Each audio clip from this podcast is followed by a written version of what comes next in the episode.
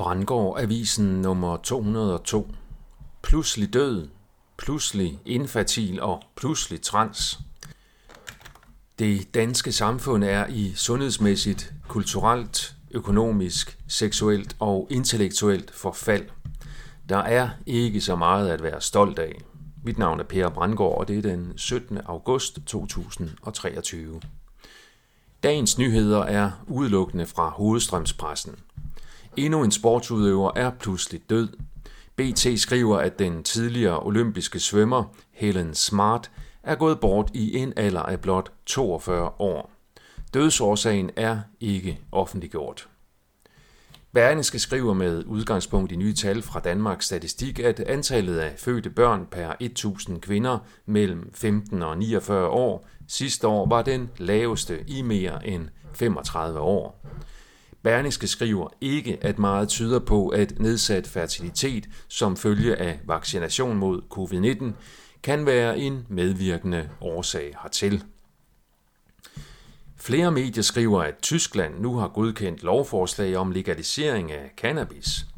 Mette Frederiksen har flere gange hårdnakket benægtet, at der kan blive tale om noget tilsvarende i Danmark. Det er uklart præcis, hvorfor den danske statsminister er så barsk modstander mod legalisering af den grønne plante. DR skriver om en ny undersøgelse fra Statens Institut for Folkesundhed, der viser, at danske skolebørn drikker mere og er mere fulde. Samme institut har også dokumenteret, at især piger trives dårligt. Dårlig mental trivsel kan motivere til øget indtag af alkohol, ligesom højt indtag af alkohol kan lede til lavere mental trivsel. Organisationen Alkohol og Samfund mener, som sædvanligt, at der skal strammere lovgivning til. Det er dog påfaldende og paradoxalt, at vi i Danmark har en så liberal holdning til alkohol og samtidig en så restriktiv holdning til cannabis. DR har formidlet en ganske utroværdig årsag til jobopsigelse.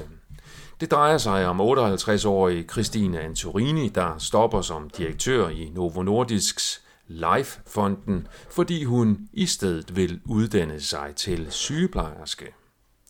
Hvad man der egentlig foregår i den fond? Og hvor mange fonde har Novo egentlig kørende? Planen om at udfase kontanter og digitalisere pengene er nu startet i busserne. Det er taktisk klogt, at de starter der, og når folk har accepteret det, så vil de formentlig gå videre. Små skridt kan føre til store forandringer uden brok, som en klog mand engang gjorde opmærksom på.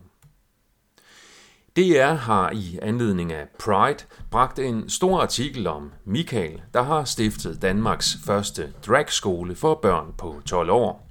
Nu optræder eleverne for første gang til årets Copenhagen Pride. Den seksuelle lavalder i Danmark er ellers 15 år, men ved at kalde drag for en kunstform i stedet for et sexshow, så er det efter min vurdering lykkedes at omgå reglerne og snige seksualisering og kønsforvirring af børn ind i samfundet. Det må godt nok være træls for almindelige homo- og biseksuelle, at de skal slås i hardcore med T'et i LGBT-bevægelsen. Det er min opfattelse, at homo- og biseksualitet er en naturlig variation i den menneskelige seksualitet, hvorimod transfænomenet er politisering af psykiatriske lidelser, såsom kønsdysfori, samt en endnu mere mørk spirituel agenda, der har sine rødder i tilbedelsen af den transkønnede afgud Baphomet.